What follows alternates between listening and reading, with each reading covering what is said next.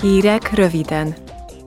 Az Állampolgári Jogi, Bel- és Igazságügyi Bizottság a héten zöld utat adott a bűncselekményekből származó vagyoni eszközök befagyasztását és elkobzását felgyorsító új rendelkezéseknek. A szabályok a tervek szerint a fegyverek és radioaktív anyagok tiltott kereskedelméből, valamint a Nemzetközi Büntetőbíróság hatáskörébe tartozó bűncselekményekből származó vagyonra is ki fognak terjedni.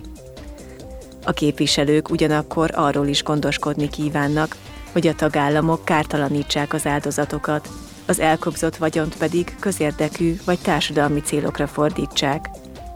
2010 és 2014 között a bűncselekményekből származó jövedelemnek mindössze 2,2%-át sikerült befagyasztani az Európai Unióban.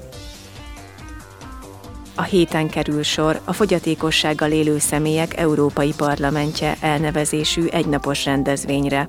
Az ötödik alkalommal megtartott eseményen 600-nál is többen vettek részt, köztük a fogyatékos személyek érdekeit képviselő aktivisták, döntéshozók és más érdekeltek. A megbeszélések középpontjában a korábbi évekhez hasonlóan most is a fogyatékossággal élő személyek jogai álltak. Az Európai Parlament elnöke Roberta Metzola nyitóbeszédében elmondta. The European Union's motto United in Diversity means that Egyesülve a sokféleségben, szól az Európai Unió jelmondata. Ez azt jelenti, hogy mindenki számára meg kell adni a lehetőséget az európai projektben való részvételre. A fogyatékossággal élő személyek jogairól szóló ENSZ egyezménynek megfelelően folyamatosan a társadalmi befogadás és az egyenlőség biztosításán kell munkálkodnunk. A parlament ezen fáradozik. and this parliament is working on that.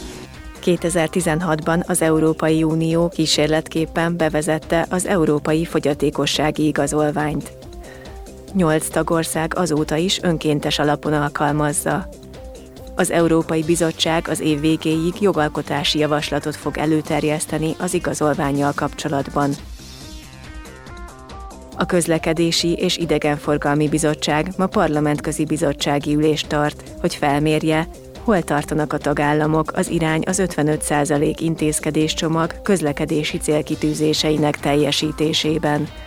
Az eszmecserén a tagállami parlamentek képviselői elmondják eddigi tapasztalataikat, és beszámolnak a valós helyzetről.